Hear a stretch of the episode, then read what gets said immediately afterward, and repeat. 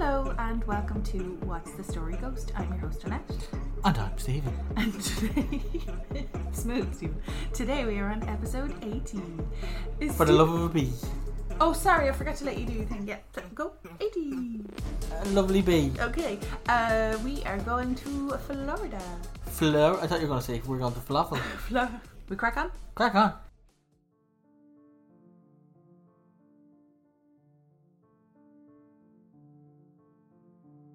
After being darkened during the Civil War on June 1st, 1867, the old Spanish watchtower once more became a functioning lighthouse with the return of its light. You see, in 1864, during the American Civil War on Anastasia Island, the lighthouse became a point of contention between Confederate sympathizers and the Union. The crafty Confederates stole the lenses and the clockwork mechanism this small action had profound ramifications on from the war. It blocked the trade route and sent shockwaves through Lincoln's plans for victories.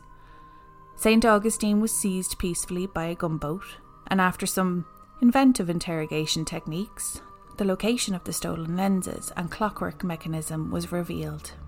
But returning to the story, it soon became clear that the structure would soon lose the battle with Mother Nature as the sea continued to erode the land around the lighthouse. After several reports to the United States Lighthouse Board referencing the erosion and encroaching seas, Congress approved the money for the new St. Augustine Lighthouse Tower. The construction of the tower began in 1871, but what was supposed to be a benefit to public transportation and safety soon turned to tragedy. Superintendent of lighthouse construction Hezekiah Pittee moved with his family from Cape Elizabeth in Maine to oversee the construction of the new St. Augustine Lighthouse. Hezekiah lived on site with his wife Mary and their children, Mary Adelaide, Eliza, Edward, and Carrie. Because Hezekiah brought his children to the site with him, they did as children do. The Pittee children turned the construction site into a playground, inviting the children of the other workers into their fun. By 1873, only the foundation and 42 feet of the 165 foot tower were completed. A railway cart moved the supplies from supply ships docked at Salt Run to the building site. Riding the cart down to the water was a favourite pastime of the Pittee children. They used the cart as a Victorian era roller coaster, riding the cart to the water and bringing it back up to the site to ride again. Only a wooden board at the end of the rail stopped the cart from tipping over into the water. On July 10th, 1873, the three Pittee sisters, Mary, 15, Eliza, 13, and Carrie, aged 4, along with an unknown African American girl aged 10, whose father possibly worked on the site, were riding the cart as normal. The wooden board that stopped the cart from going into the water was not in place. The cart carrying the girls flipped into the water, trapping the girls underneath. Mr. Dan Sessions, a young African American worker, witnessed the tragic event and raced to the water.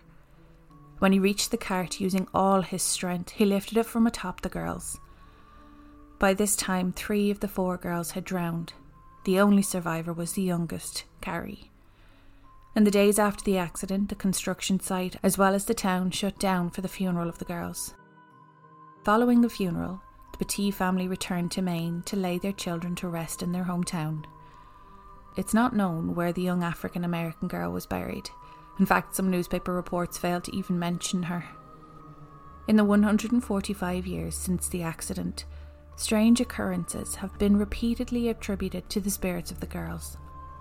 The grown children of the lighthouse keepers have reported back to the St. Augustine Lighthouse and Maritime Museum and told them stories of the home being a terrific place for Halloween parties and for telling ghost stories.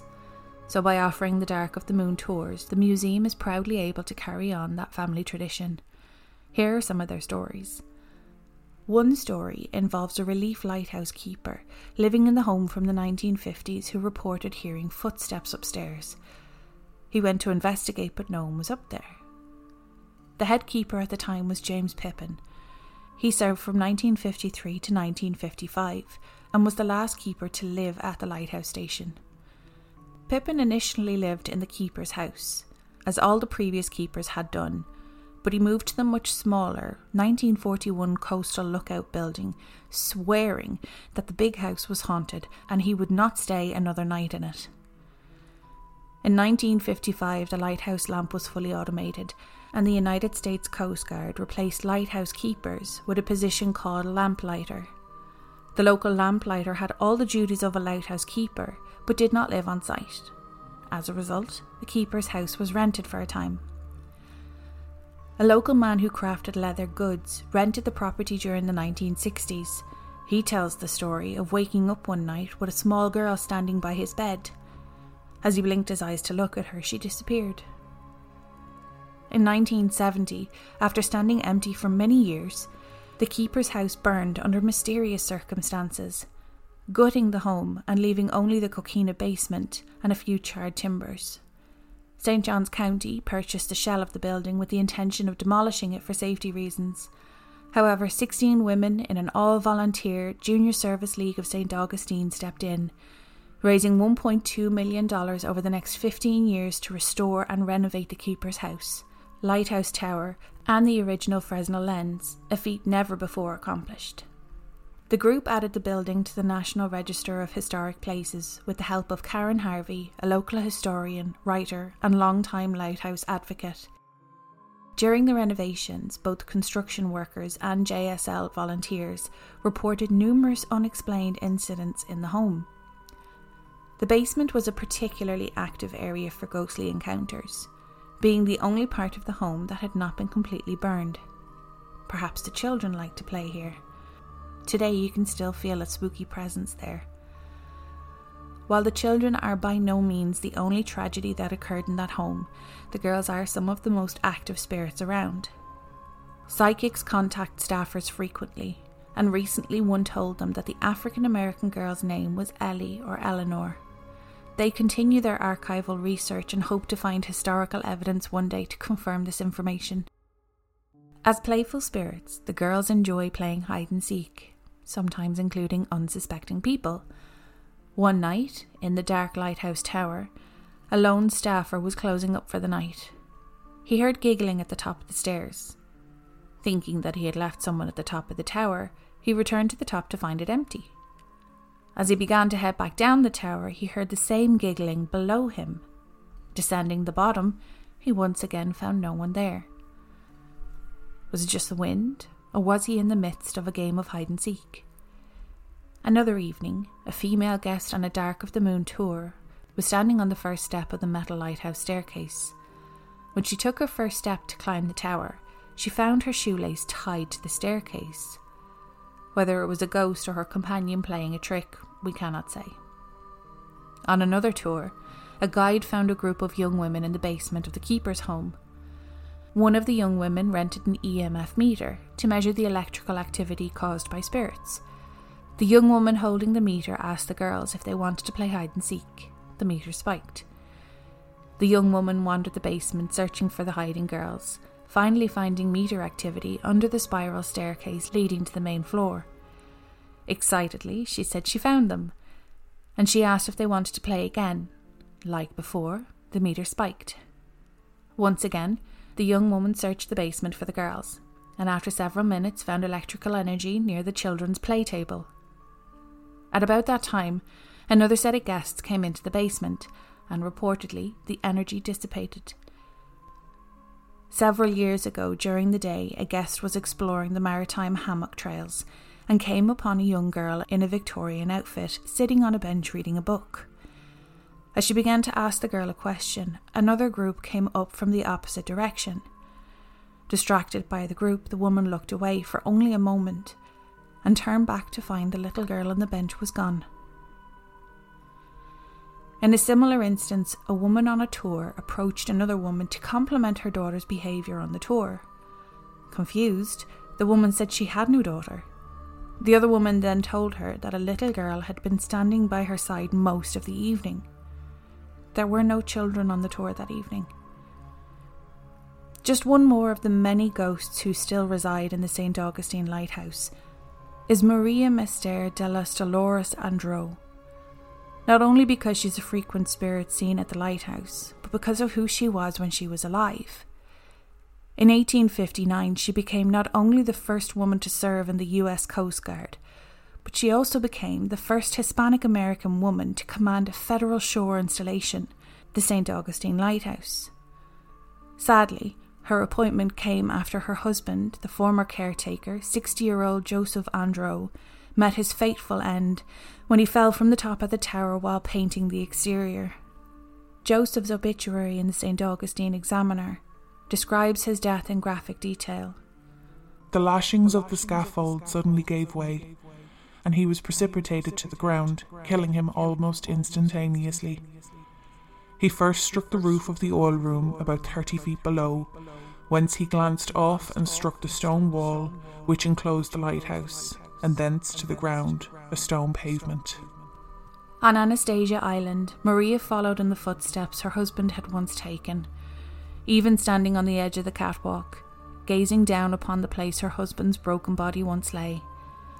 Occasionally, she can still be seen leaning over the railing, possibly imagining what Joseph's last few seconds were like.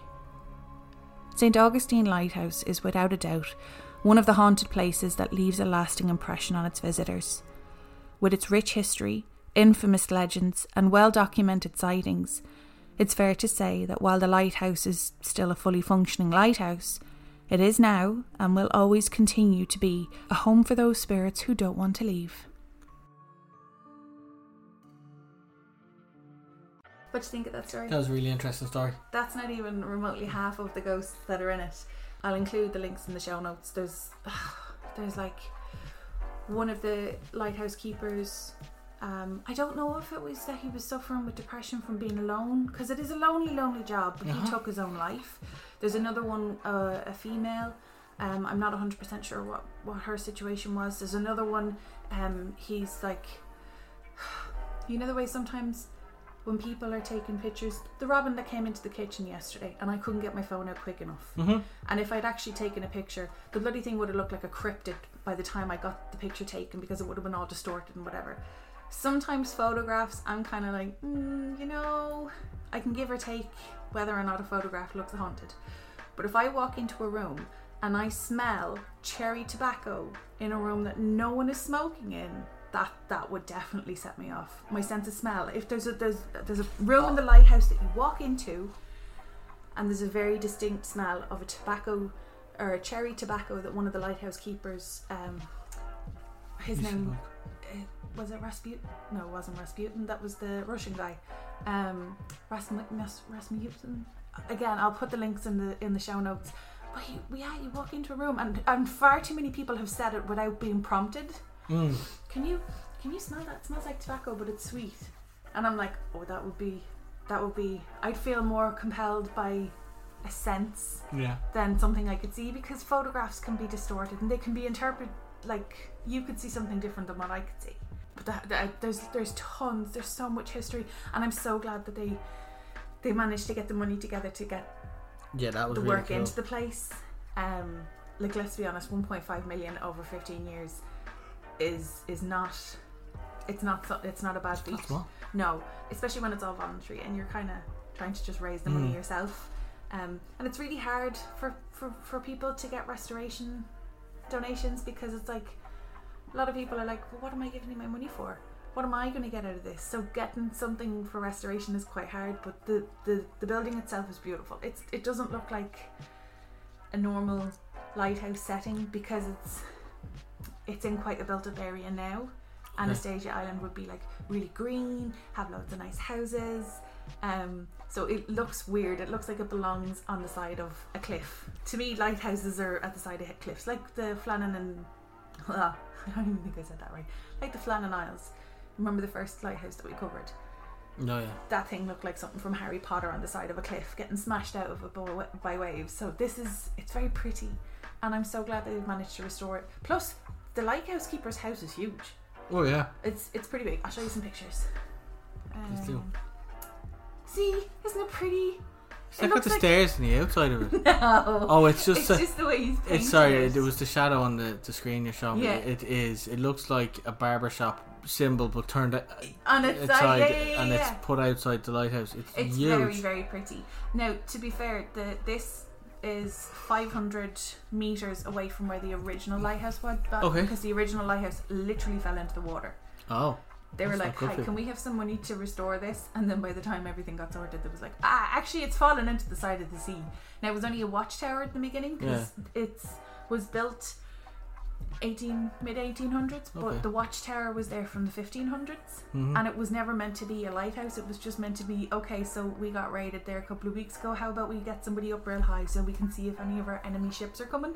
Yeah. Um, so the original lighthouse was 500 meters away, but it's it's all part of the same lands now.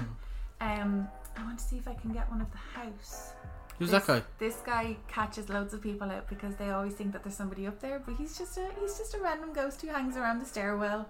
You're downstairs, he's upstairs. You go upstairs, he's not there. You go back downstairs. Um, he spooks a lot of people. He's me spooked. See.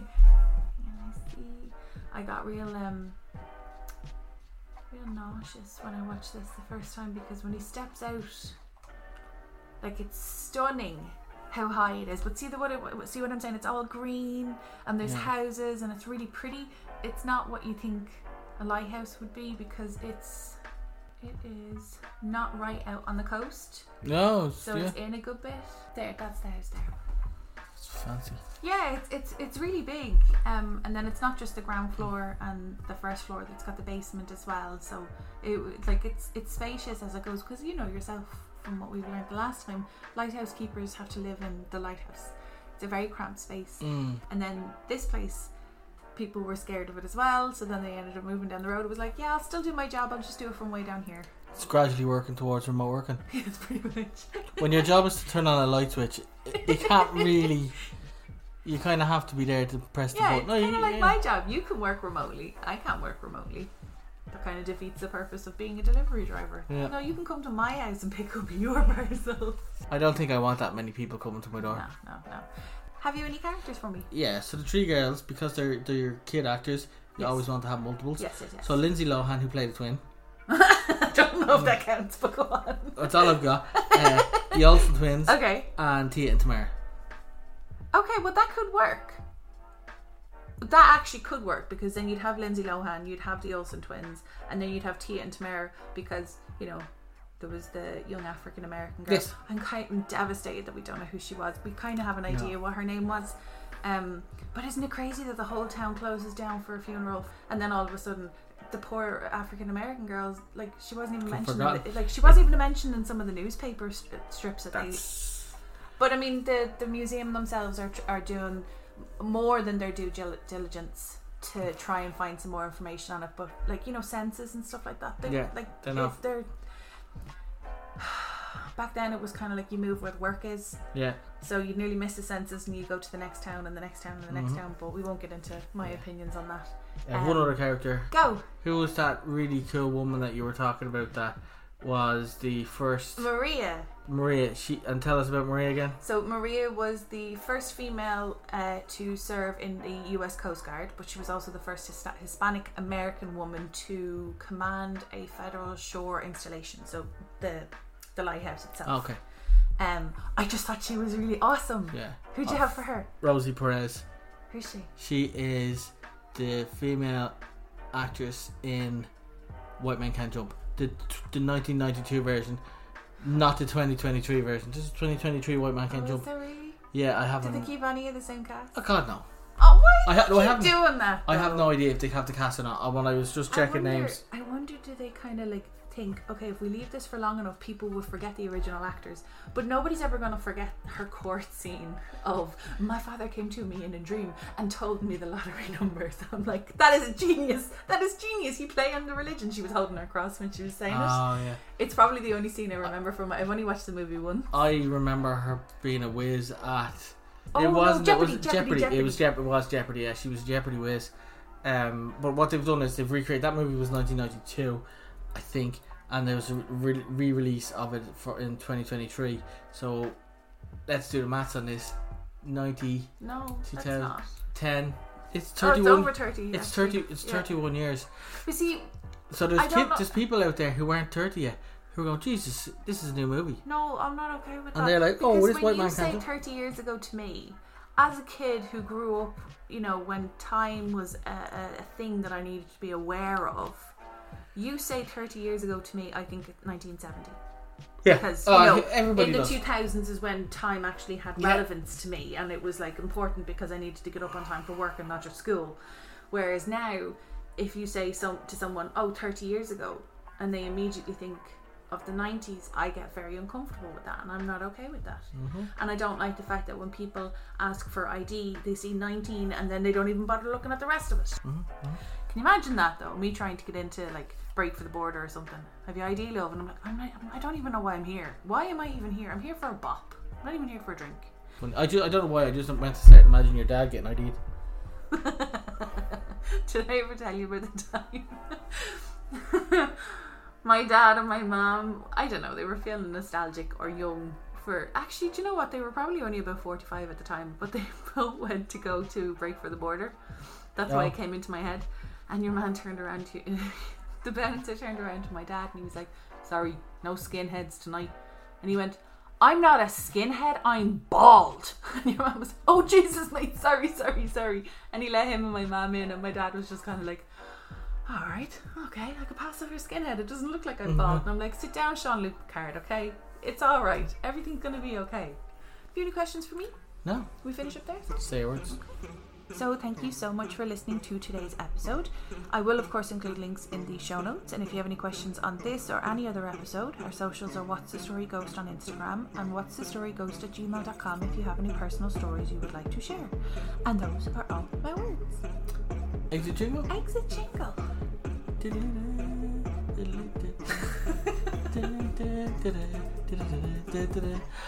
Bye.